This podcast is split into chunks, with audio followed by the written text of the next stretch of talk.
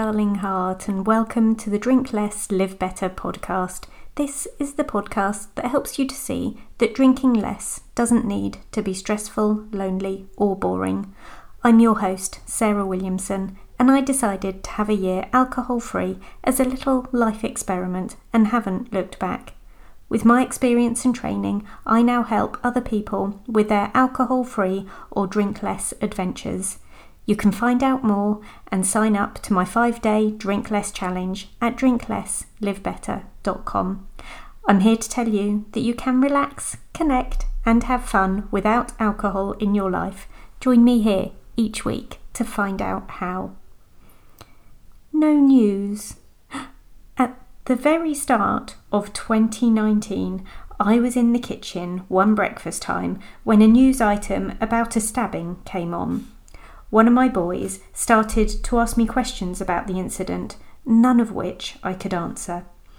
They were questions about detail, which I didn't have, and also questions about bigger life issues, which at 7am I was struggling to get my head around too.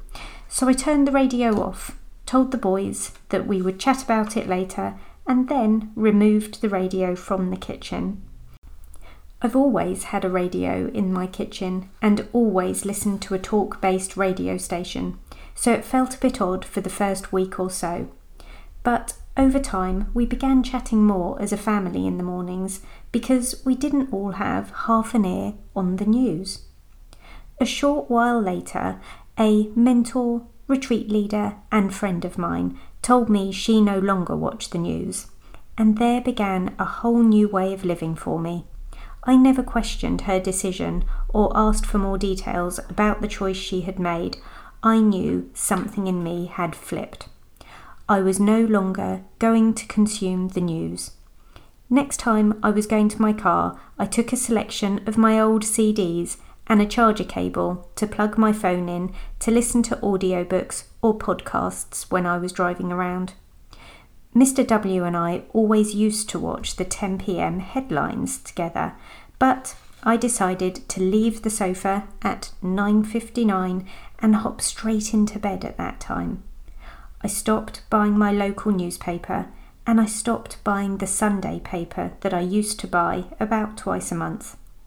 I've never had any news apps on my phone or news websites saved, so I was already safe from notifications and alerts.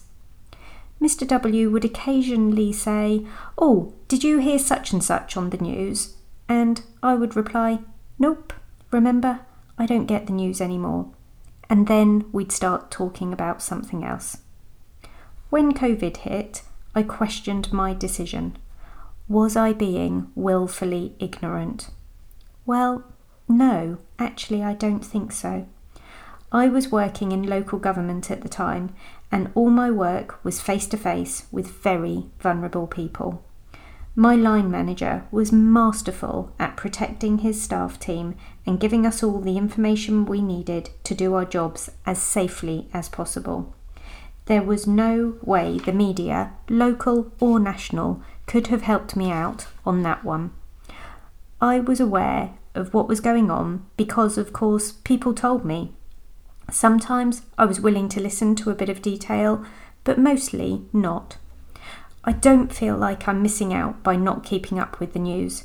I'm acutely aware of what I can control in my life, and I know most of what I would see, read, or hear on the news doesn't directly affect me.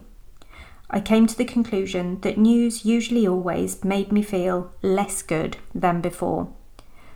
I recognised that I was not taking the time to see a variety of news sources and get differing views, so what I was getting was incredibly biased. It was death, disaster, or some kind of controversy on repeat. I was not being uplifted in any way, shape, or form. I realised that my life is going to be short enough. I sometimes don't have enough time for the stuff I really want so, why was I wasting a precious second on all of this negative stuff? If I need to know something, of course I can go and look it up. My own research will be tailored to what I want or need. I don't feel like I'm missing out in any way. I feel like everything in my life is slightly better without consuming the news in the way that I used to. I save some money, I save some worry, I save some anxiety, and I save some time. All good things, in my opinion. I'd love to know about your news relationships. Drop me a DM and let me know. Check out the show notes on this podcast or any other episode. You'll find details about the Drink Less, Live Better 2023 retreat. You'll see the link to a hidden podcast episode to help you with your 5pm cravings, and you'll be able to read about my one to one coaching program. I'd love it if you could follow and download the podcast, and if you feel inclined to leave a review, that would be lovely too. Thank you for listening in today. Come back again next week, and P.S. I believe in you.